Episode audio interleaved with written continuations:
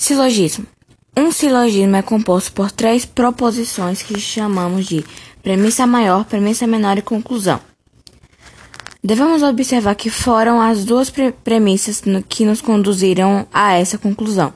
Pois, se todos os seres humanos são racionais e se Mateus é um ser humano, logicamente Mateus é racional. Afinal, seria um absurdo dizermos que os seres humanos são racionais, que Mateus é um ser humano e que Mateus não é racional. Um silogismo é, portanto, um argumento dedutivo, ou seja, um procedimento do raciocínio que parte de uma proposição que julgamos de verdadeira para chegarmos a outra proposição verdadeira.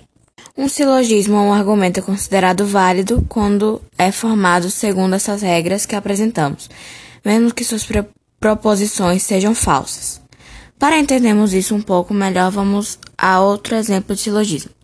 Todos os cachorros têm asas, todos os pássaros são cachorros, logo, os pássaros têm asas. Trata-se de um silogismo válido porque obedece às normas lógicas. Sabemos, porém, que suas duas primeiras proposições são falsas isto é, não se referem à realidade que nos cerca. É por isso que Aristóteles se preocupava em tomar como ponto de partida dos silogismos as verdades evidentes, das quais não teríamos como duvidar.